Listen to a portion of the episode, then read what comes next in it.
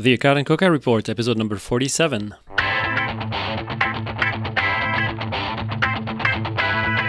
Welcome to the Accad and Koka Report, the podcast dedicated to making sense of healthcare, from policy to economics, from evidence-based medicine to ethics. Join us as Drs. Michelle Accad and Anish Koka diagnose and treat the latest epidemic of healthcare absurdities.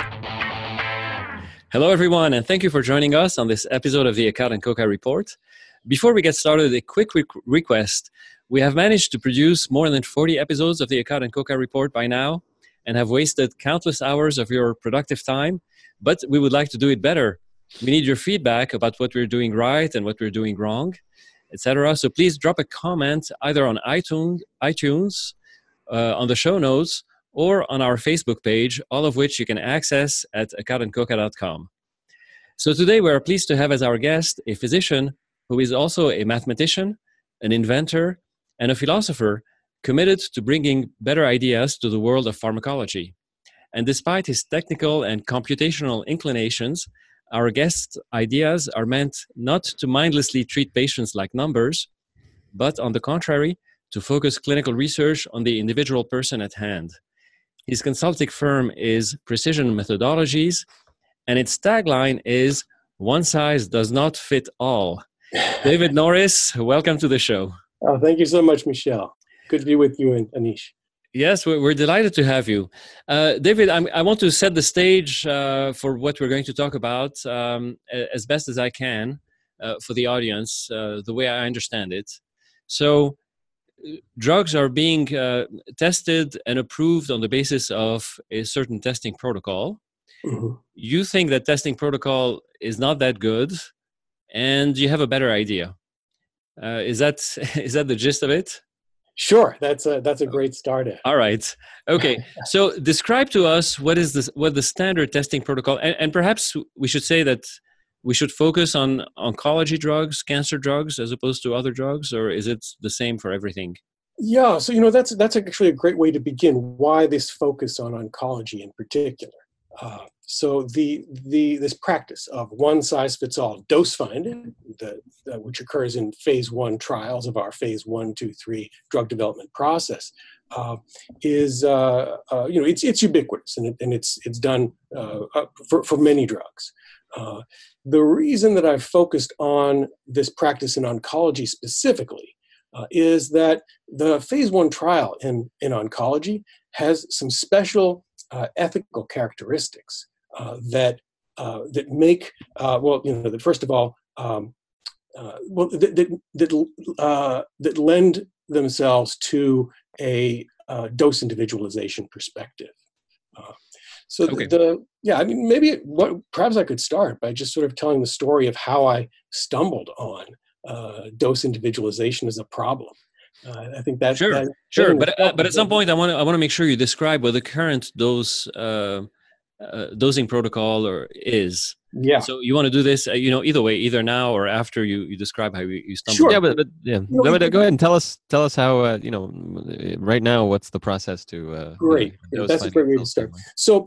Uh, uh, in, in, our drug development process, we, we have typically, it's described as three phases phase one, phase two, and phase three.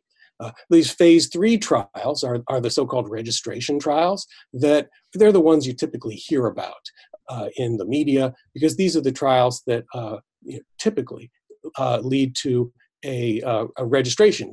the FDA or other regulatory authorities use these phase three trials to, uh, to designate drugs as marketable. and it's the phase three trial that, that really is, is usually stands as the barrier between an experimental therapy and a marketed therapy. Uh, preceding those phase three trials, there is some preliminary work.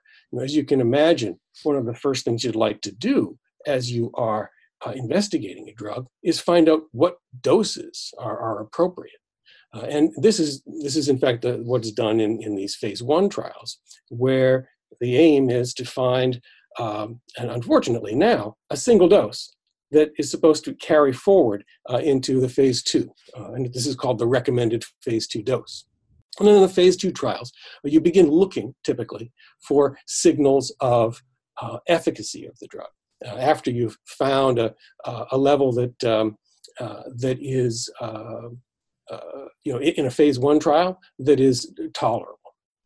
Okay, so phase one trial, you you try to identify the dose that you know uh, the highest dose possible that doesn't have you know terrible side effects you know something yeah. like that yeah. yeah exactly. And then phase two trial you test that a little bit um, longer or on more people to see what kind of problem you get into and what kind of uh, and if you have a signal of efficacy. Is that yeah. roughly and and in the phase one trials typically how many patients are in phase one trials that you're trying to find? Yeah that you're you're looking for uh, safety and lethality and whatnot or yeah so often we're talking about dozens of patients uh, you know you're talking about two dozen uh, patients or or more uh, in uh, in a typical phase one trial.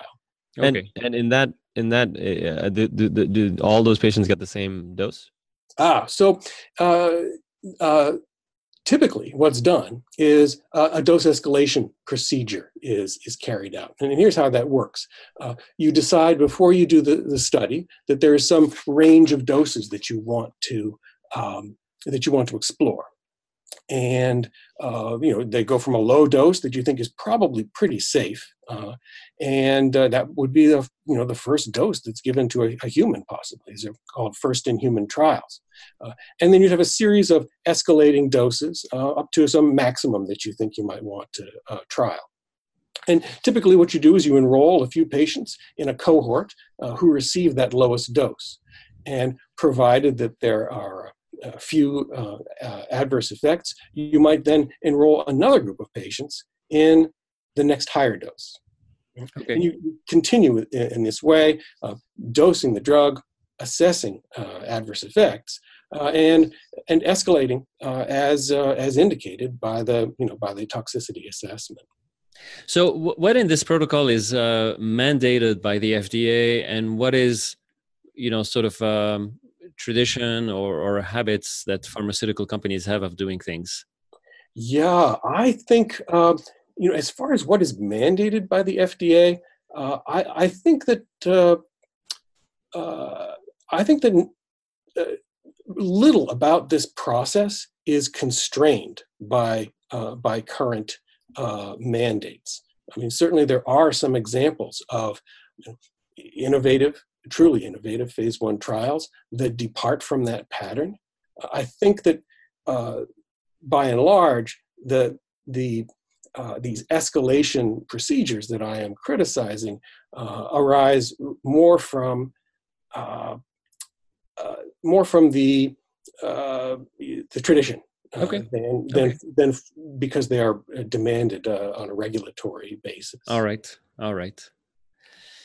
And so uh, at the end of that process, there is typically a single dose that is then agreed upon by the investigators and that will move forward into the subsequent phases. Typically, yeah. Yeah, uh, and you know, uh, some some years ago, uh, a term like dose ranging was used, and uh, there was some you know some thinking and some hope, and really, I'm talking about the the 1990s uh, that uh, one might preserve uh, a dose range to carry forward for, for further refinement.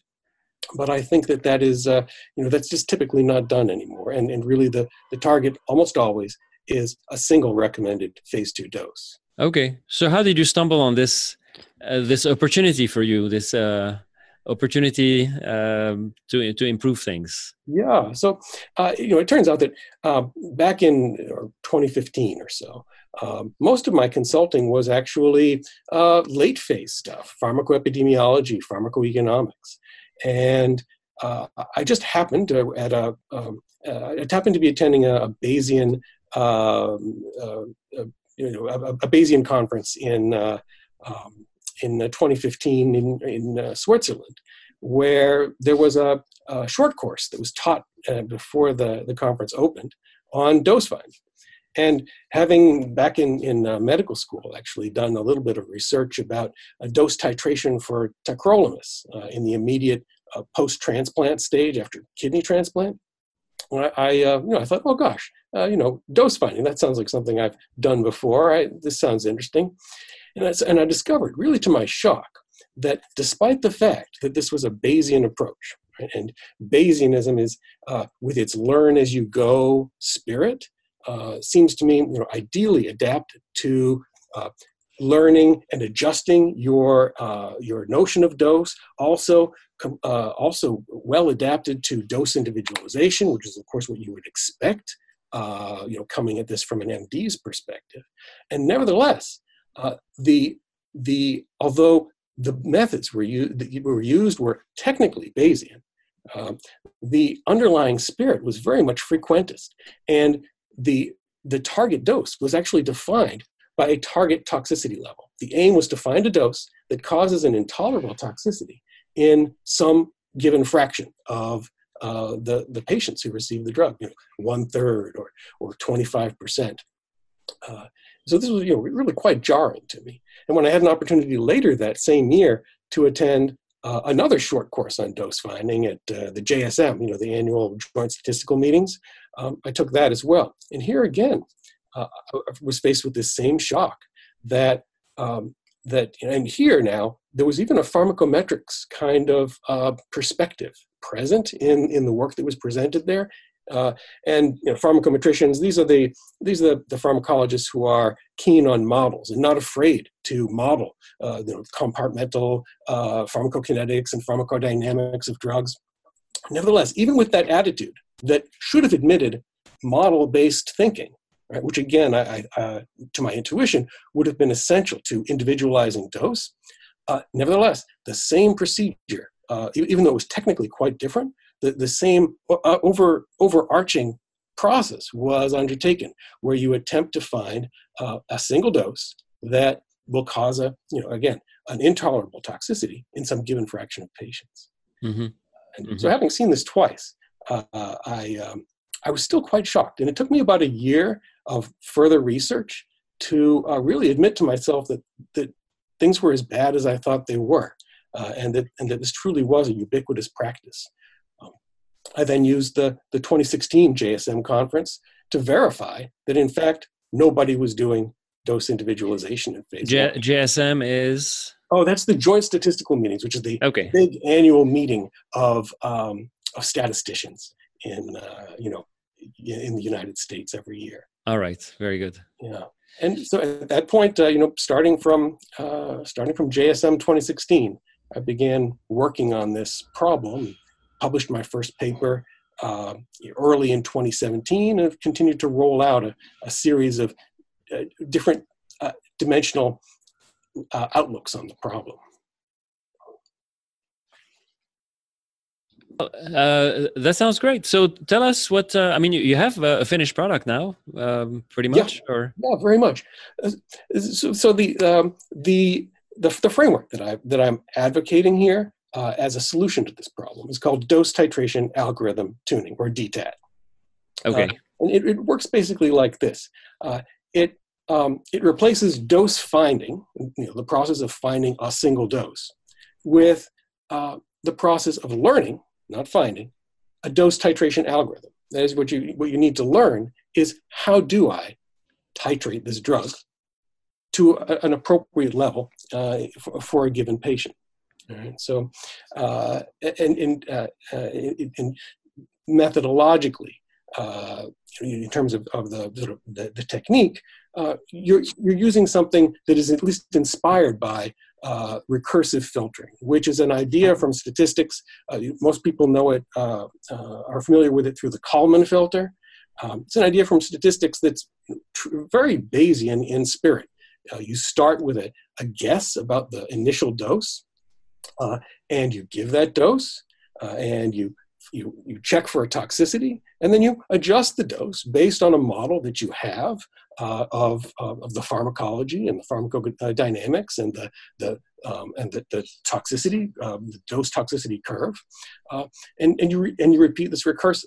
And it's, of course, a process that's familiar to any, uh, any physician who has uh, you know, uh, started a, a, new diabetic on, uh, on metformin and, and maybe accelerated or um, intensified uh, therapy through a, a number of uh, other drugs or you know again for you you cardiologists uh, the uh, treating a patient for hypertension is very much the same sort of uh, process, right? You start Right. with a low dose, and in order to avoid the, you know, orthostatic hypotension and the falls, right? Uh, and and you, you follow up the the, the clinical um, the findings, you know, the blood pressure in the office, and you modify the the, the dose as time goes on.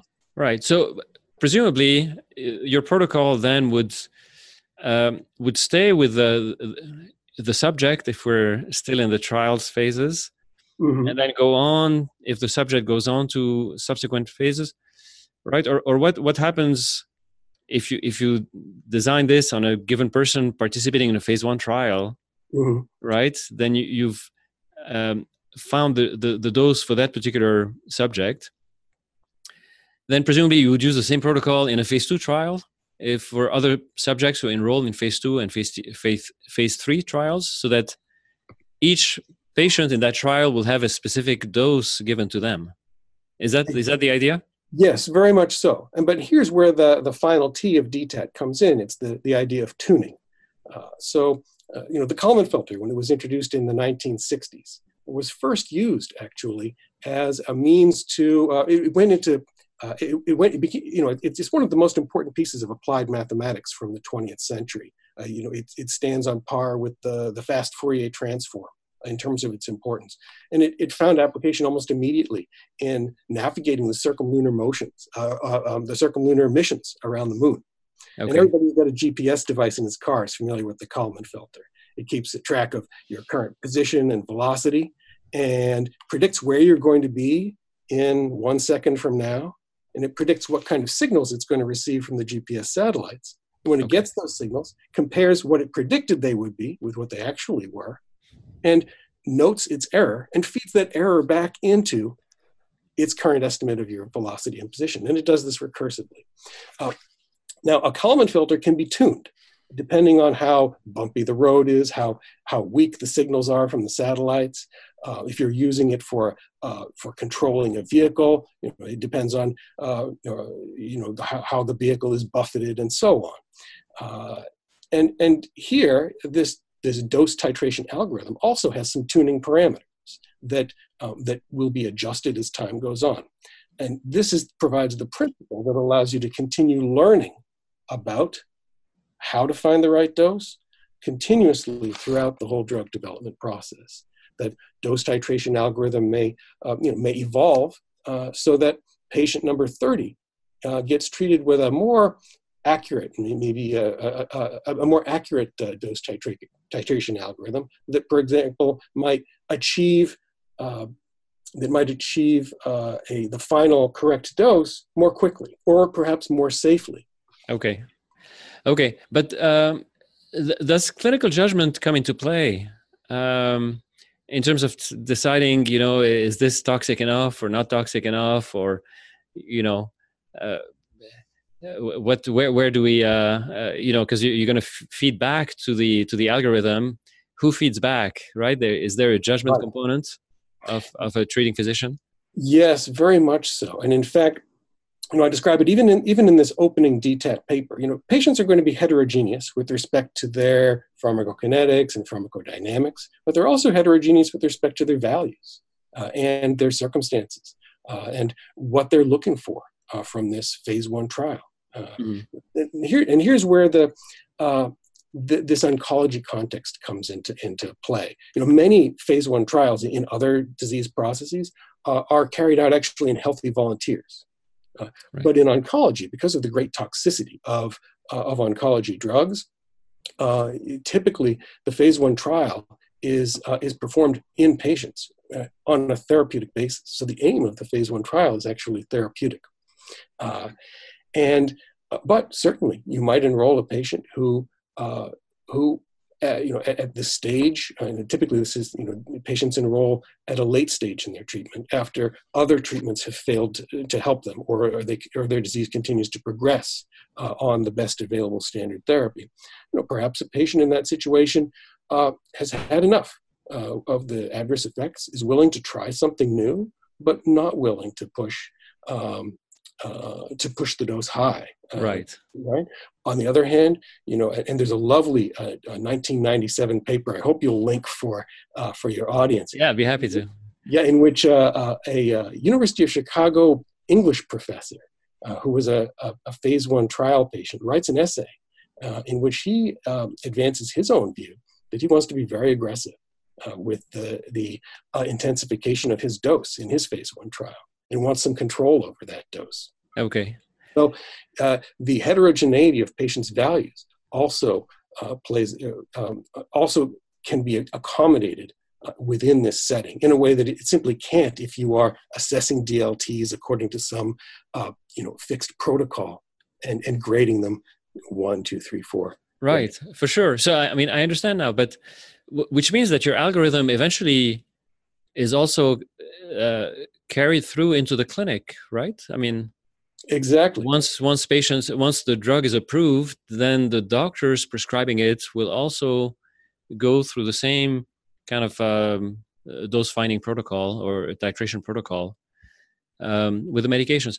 Uh, so, how complicated is it for a, a non-statistician, you know, a clinician, mm. to to apply this protocol? Is it a plug and play or? Well, so in order to in, in, uh, attempts to achieve uh, precision dosing of drugs uh, have been, you know, have been frustrated for a long time, uh, and uh, for for many reasons. Uh, I think you know the, the, there's a tendency to to like the idea that there's a single dose on the label, which you can memorize and write mm-hmm. down, mm-hmm. Or that you can pick from a pick list in the you know dreaded EHR. But uh, achieving precision dosing is likely to require, in, in, general, some kind of you know computational decision support, uh, and uh, and certainly uh, with a drug that that could be as you know as highly toxic but also highly effective as a cancer drug uh, some some great care uh, and decisions you know including you know maybe uh, technological decision support very much warranted. Uh, okay probably what we will need to do is replace the the dose on the label with the url that links perhaps to right. the, I, I the parameters of the dose titration algorithm sure but now another, uh, perhaps another practical difficulty that comes to mind, at, at least to me, would be uh, what about the the production of? Uh, so you have to have the the drug comes in small sizes that you can add, or you know different sizes instead of having one big pill. You know, yeah. I mean, if you if you're you're uh, you know the dose you come up with at the end is going to be you know X uh, for one person, and it's going to be Y for another person, and Z, and you have you know 25 different possibilities. Uh, how do you manufacture that? Is, is that a problem or not too much uh, well, so many oncology drugs are, are administered as infusions. Okay. And of course you know they're, they're infinitely divisible. That's uh, right. That's right. Pace Zeno right? Uh, but uh, this does actually bring up quite a hairy issue that I've only really begun to think about, and that's this: if you're going to do equitable dose individualization, and if uh, and if you know the, the optimal individual dose, what I call the MTDI, you know, with that little subscript I indicating we're talking about the maximum tolerated dose for this individual, if that varies substantially across the population, then equitably individualizing dose is going to require uh, departing now from you know abandoning uh, dollars per milligram dosing mm-hmm. uh, for for drugs and and something like a licensing uh, procedure now seems to be uh, necessary. You know, as if you're now licensing the drug to the patient uh, in, in much the way that we license software on a per seat basis. Right. I mean, I'm sure that I, I can't imagine the solution to that problem being uh, that difficult. I mean, I, I see that it would be a departure from the traditional economics of how how drugs are priced and, and, and sold in, in increments of milligrams and whatnot. Uh-huh. Um, but you're right. I mean, it's that would be also part of the the revolution. I mean, you know, it's not that you know whatever you're doing, you know, obviously has ripple effects, uh, you know, yeah. throughout the whole the whole industry, and and perhaps that um, that makes it more challenging to um, uh, to advance. But I think it's I think it's terrific. Um, I'm still I'm still trying to understand a little bit more from the clinician standpoint. I mean, let's say that now it's gone, you know, your method has been widely accepted wi- widely accepted you know mm-hmm. uh, and now it's in the clinic and i'm an oncologist and and so there's a service that I can rely on. I have a patient in front of me with a certain cancer, and I, I need to find out what's what's the the best dose. Then there's a consulting service that can uh, help me, uh, you know, start you know, the the process and identify the optimal dose for that given patient. Is that the idea? And and we plug into so the feedback would be not only the the patient's uh, preferences as they go along with this uh, dose titration protocol, but also the variety or the diversity of, of side effects as reported by me, the clinician, to to the consulting firm, right, or to the consultant. I mean, you have to say, you know, we have you have to weigh in a little bit different toxicities. I mean, if it's a toxicity that you know is expected to be transient mm-hmm. and better tolerated as opposed to another one that seems to be more ominous, or I don't know. I mean, it, there seems to be it, it, can get a little complicated. No, I imagine. But, but yes, and here here I would certainly hope actually that there there wouldn't be a great deal of uh, uh, sort of outsourcing uh, to the consultant, as you say, mm-hmm. uh, but that what you would have, what you would have delivered uh, in the form of decision support uh, to the treating oncologist uh, would be something that gave real insight into the the you know, likelihood of a of a, each of several different types of of you know major toxicities of the drug um, that would that would accompany any given dose increase and that uh, and that that insight uh, would feed the um, uh, would inform the clinician uh, in what would be a you know a, a very uh, uh, deep conversation that the clinician is having with the patient. Okay. And, and, the, the aim, I think, you know, ultimately um, would be to, to place as much sort of power in the hands of the patient to make this decision as possible. If it takes um, how long does it take to uh, i mean do you have a guess or does it depend? Uh, how long does it does it take four weeks or six weeks to identify the the ideal dose for the patient? And if it takes long a long time is there a potential downside yeah yeah so uh, uh it, certainly the the the rate at which you know toxicities develop or and are seen uh, depends uh, on the, the, drug, the class of drug, the particular drug within class that you're talking about. Um, in, in the DTAT paper, uh, by way of demonstrating a concrete application of this process, uh, I, uh, I, I, demonstrated how a dose titration algorithm might work for docetaxel, which is this very widely used chemotherapy agent. Um, and it, that's typically dosed you know, every three weeks, let's say.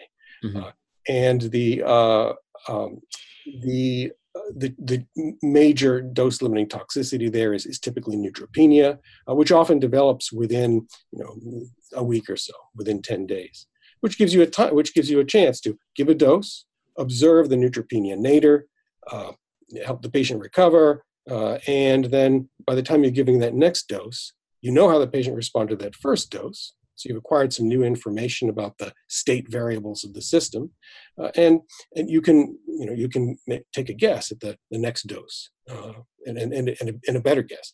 After and when it comes time to give the third dose, you've now been through two cycles, and you've you've approximated um, the the dose uh, in, in, in, that DTAT paper, uh, which I think was you know probably a fairly good. I, used a model, I built a model of neutropenia uh, of uh, chemotherapy-induced neutropenia that came right out of the literature. Uh, all the parameters came out of the literature, and, and in that model, you over the course of two or three, uh, at most four cycles, you are reaching you know pretty close to the optimal level. Okay. you know, the, but but this depends. You know, there are many there are many drugs for which late toxicities develop. So, David, what what is the? Um, I mean, it would seem like the only folks more interested than patients, if that's possible, um, in terms of getting the right dose that's that's effective, uh, would be pharmaceutical companies, right? Meaning, why why why why are what's the um, what is the resistance to finding you know every individual's uh, you know ideal dose? Yeah so when i when i hear um, you know uh, resistance articulated uh, it's often in the form that uh, uh, that clinicians uh, are, are, unlikely to be they can't be bothered to individualize dose, uh, and that they and that the market demands a single dose, uh, and that the you know if I'm, I'm talking with people on the uh, on the you know the clinical development side, um, their concern is that commercial, you know, capital C commercial, mm-hmm. uh, will um, will object to a uh, you know a drug which for which the label is planned to be a URL rather than a single you know rather than a single number. Right, but in terms of uh, uh, even before that point, I mean, in the in terms of the clinical research aspect of things, um, a phase three trial, if it incorporated that information, I mean, presumably would be uh, to the advantage of the pharmaceutical company to have that kind of precision um, uh, for dosing, because then it w- would enhance the chance that more of the enrollees in the in the treatment arm would have, you know, a more effective dose with, yes. uh, that sort of thing. No, so so what kind of feedback are you getting there? So one of the very first things I did after uh, rolling out the initial DTAT paper was to pursue a, a pharmacoeconomic argument along along exactly these lines, in which I compare uh, one size fits all dosing against uh, individualized dosing, uh, under the assumption that that the op- individually optimal dose is distributed in some way in the population with a you know a coefficient of variation, uh, and uh, uh, you know, a, a, non-zero coefficient of variation. Uh, and as it, it, it, turns out that for what are probably quite uh, natural and reasonable uh, coefficients of variation, that when you when you replace individually optimal doses with one size fits all dosing, even if that's optimal one size fits all dosing, right? I'm not even talking about the kind of dosing that you get from the actual trials that we're doing now. Mm-hmm you might lose something like half of the social value of the drug, which, you know, in theory, translates into a loss of half of the profit. Right. Or right. at least half of the, the uh, at least half of the value of the drug. You know? Yeah, right. So I mean, it's it's such a competitive env- environment in, yeah. in in the pharmaceutical industry. It seems it seems somewhat flabbergasting that there isn't some um yeah that, that, that folks wouldn't at least try this in you know a variety of different places. I mean it, and it's not just oncology right? It's like this whole uh the, the fish oil i don't know if you're following the fish oil oh gosh saga. no. You know, the fish oil saga has been that you know first fish oils are good because you know bears apparently live till they're 125 i made that up okay. Fish oils are supposedly good because you know omega-3 fat salmon etc and then and then you know all these trials came out and a lot of the rcts were mm-hmm. were negative. And then and then finally the most recent trial uh, with four grams which is the most amount of fish oil pu- purified iocoso pentanoic acid uh, is highly purified four grams a day. That has done the trick and now we're seeing cardiovascular event rate reduction right? So ah but of course, there's been thousands and thousands of patients, I, I, think, in these trials until finally somebody was like, well, I think it's you have to do four grams a day, you know. So, I mean, I mean, uh, you know, uh, so break it down for us dumb cardiologists, as you already as you have done a couple of times before. But would the ideal, I, I guess one, I guess I guess cancer is different, perhaps because you can see the, the some of the lethality or some of the side effects relatively um, relatively shortly. Whereas, um, I mean, how, you know, how, how, would you apply? You know, how would you apply this to just drug development in, in in in general in terms of say, you know, take take fish oil as an example. Like, you know, obviously these drug companies spent a lot of money uh, yeah. on negative trials, and now finally it seems like the four gram dose is what's working but but maybe maybe there are patients where five or six grams is what's needed to to work. How, how, how would you know? yeah, I don't actually. I don't actually necessarily think that um, DTAT and dose individualization uh, would.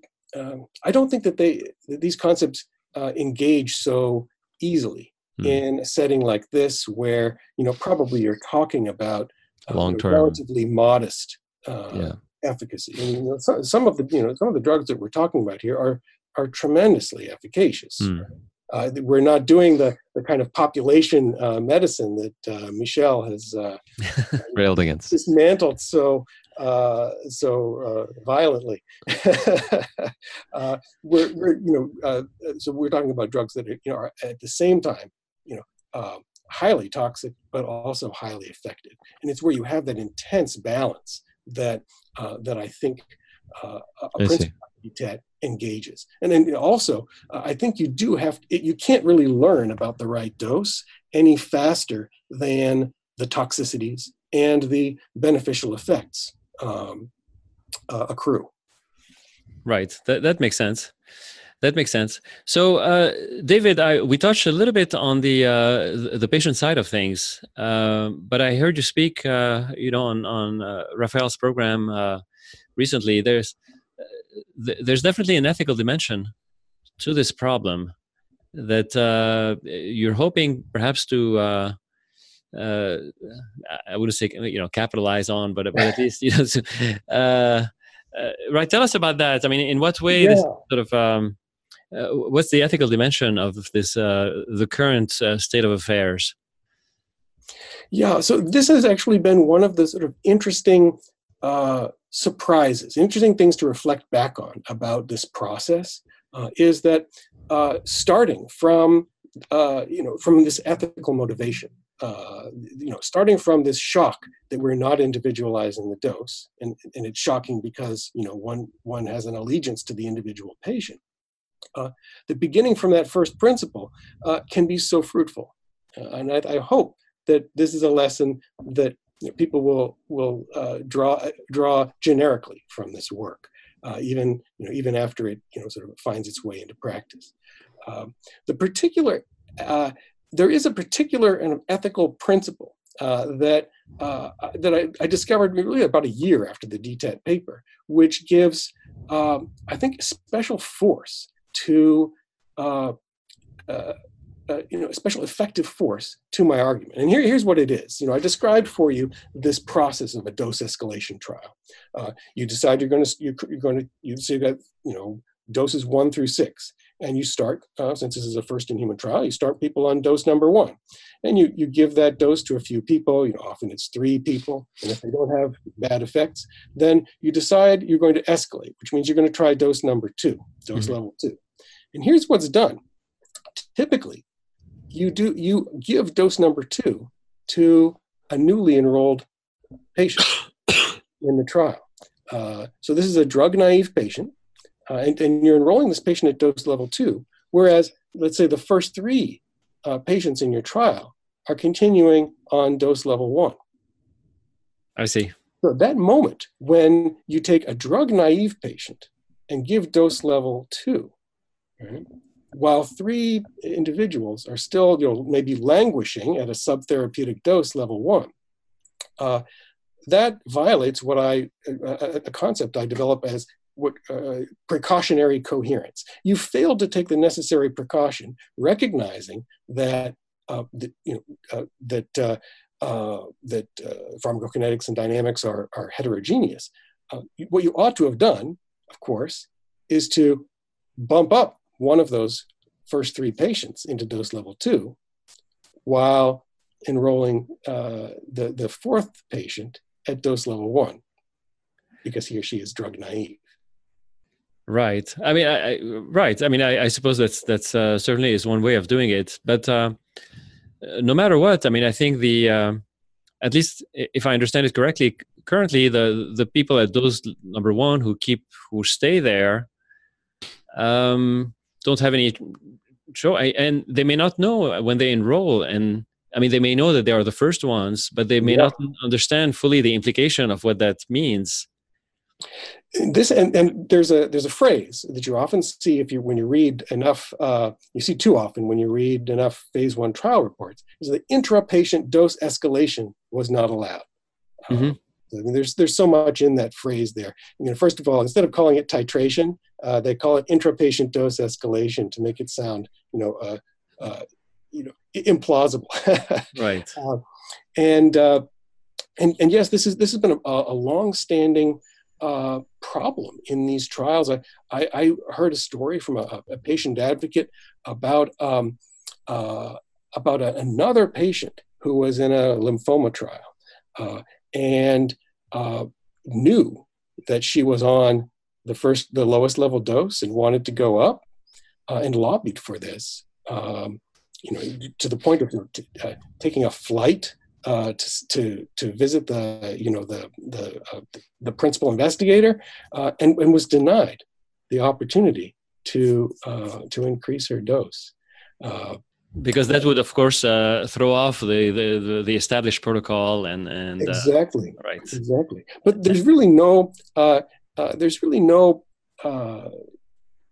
there's no excuse really for for not allowing a patient who's in a phase one trial, you know, in, in, in, given the context that I, I, described earlier, where you know these are supposed to have therapeutic intent, um, there's it seems to me there's very there's there's no excuse. Right, they, and, and, there's a clear conflict of interest. If on the one hand they there's a scientific aim, even if. Mm-hmm. Uh, scientifically, it may not be as you've described. It's not. It's not great because all it's at, at the end of that process, all you get is you know a single dose for everybody. Yeah. But if that's the aim, then it's in conflict with uh, the the due attention to to the patient as a, as an individual, as a person, right? So exactly. So so the consent process may be you know in a way botched by by that conflict of interest.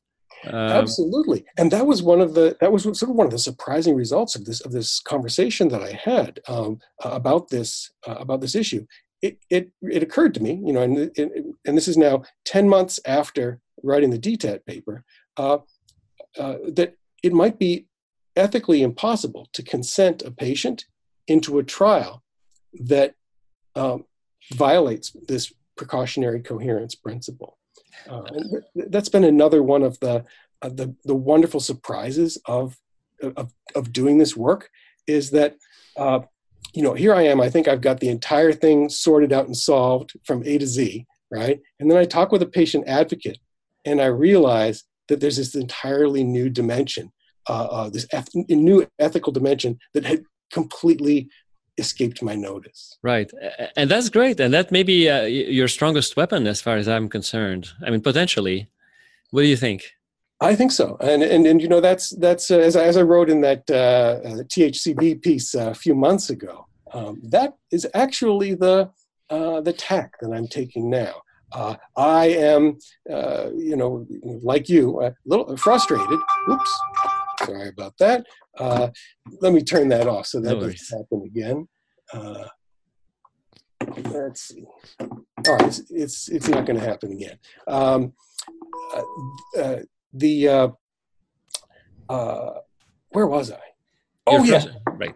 Yeah, yeah. So I'm yeah I'm frustrated with uh, uh, with the lack of uptake of you know what really is uh, a uh, open open shut case uh, made on on multiple grounds. Um, uh, the the kind of slowness of uptake has been uh, been disappointing, but I think honestly that uh, patients and patient advocates uh, they're the ones with you know, ultimately the uh, the, the, the greatest incentive and also possibly the greatest power. Correct. I, I agree. To change here. I mean, uh, the incentive I think is undeniable, uh, but you know, where their power comes in, I think, is uh, in uh, in you know if if they're aware of this precautionary coherence principle, they're not going to want to enroll in the first cohort unless you know unless there's a clear indication that they can they can increase their dose as needed.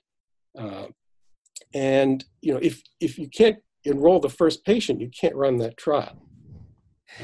Um, I, I, think I think you're onto something. What um, uh, have you had any? Uh, have you approached, or is it too early still? I mean, sir, either patient advocacy groups or uh, uh you know uh, professional societies or are they the professional societies i mean you know we've talked about them already on this show many times you know unfortunately yeah. you know frequently their uh, their interests uh, lie far away from um, um, from the patients they they profess to defend but nevertheless uh, yeah.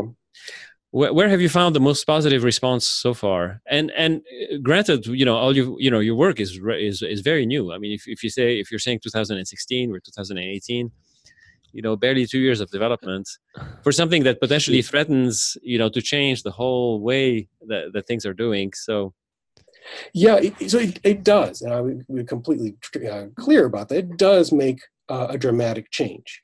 And you know it does undermine a lot of sort of you know narrow personal and professional agendas. Uh, i mean frankly the you, 30 years worth of um, innovation uh, in, in dose finding methodology uh, really disappears uh, as soon as uh, you decide to, to individualize dosing. I've, I've, given some, some you know, deep thought to how the existing you know, model-based uh, dose finding methods uh, might be adapted to achieve dose individualization. And I think fundamentally it's, it's just not possible.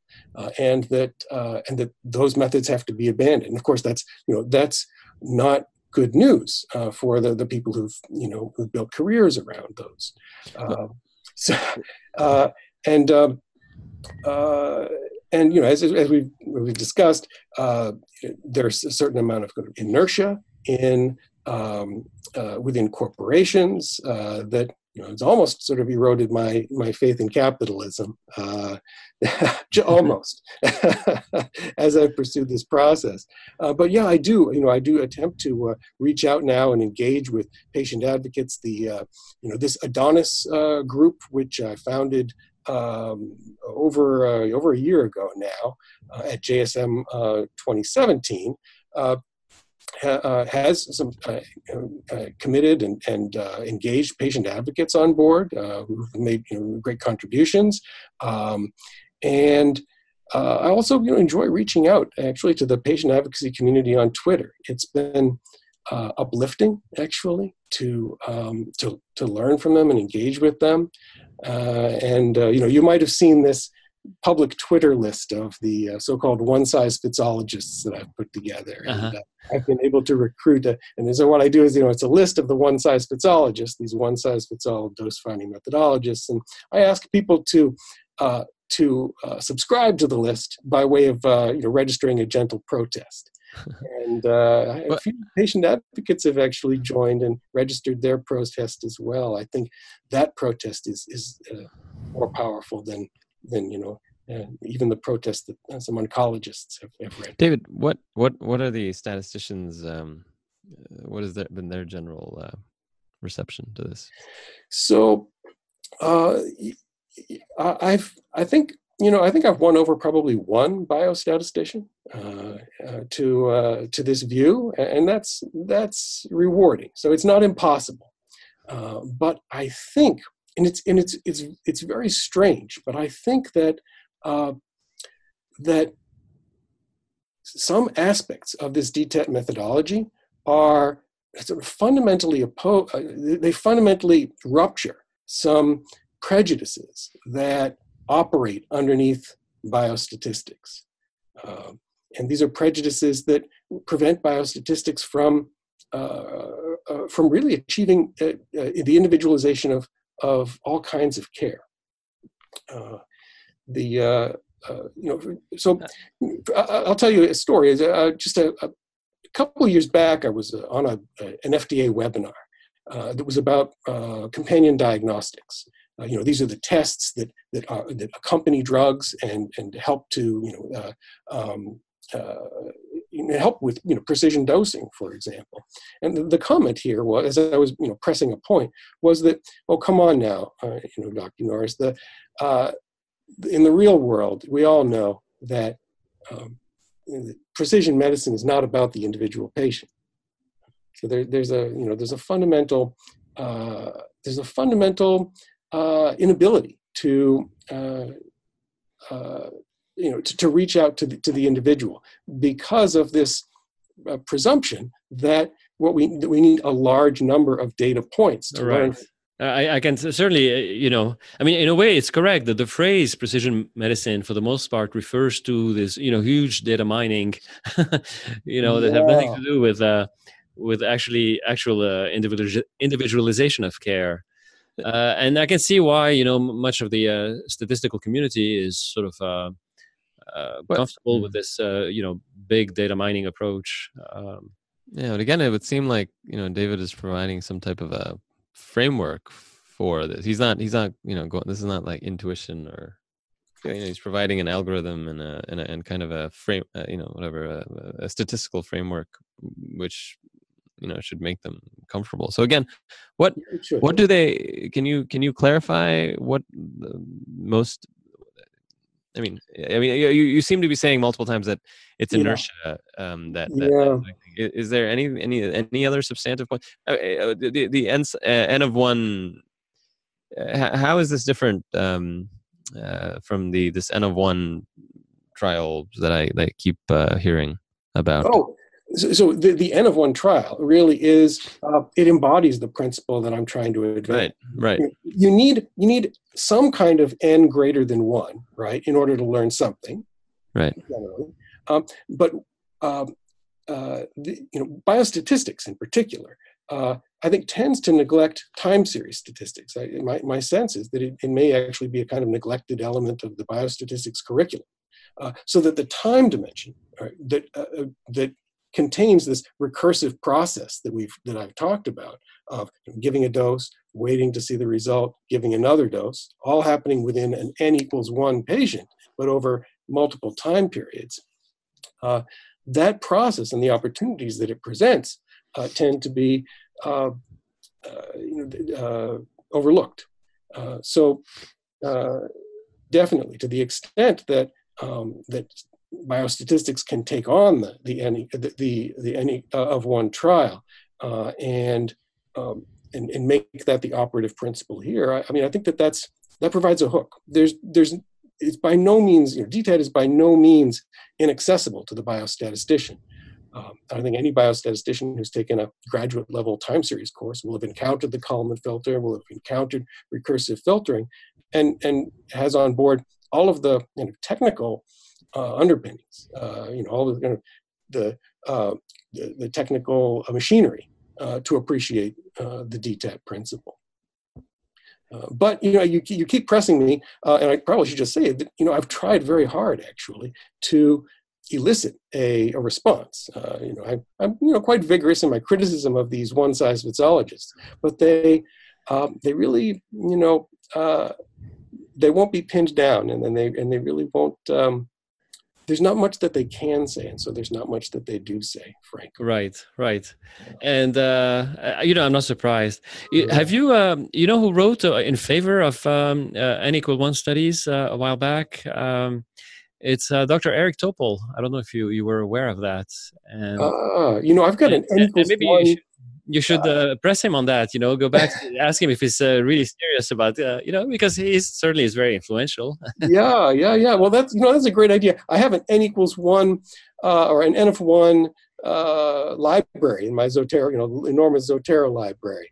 I should check if his paper's in there. If it's not, right. I, I think I have it in my my library. I'll I'll uh, I'll give you the reference, and then you okay, can great. I, I would love him. yeah, yeah, yeah. And, you know, uh, the more sort of in, influential people, you know, like Raphael and and uh, and others uh, who you know back this, uh, the better. Uh, I, I, know you know at least one one person at FDA who has taken a liking to this idea. So it's right. not you know it's not a it's not an idea that offends everyone, uh, and it's it's an idea with some uh, with some openings. Correct, and and I think you know clearly, as I said, you shouldn't. Um, uh, I think it should be very hopeful, and it's still very early in the in the stage of development of an idea, you know, so, so to speak.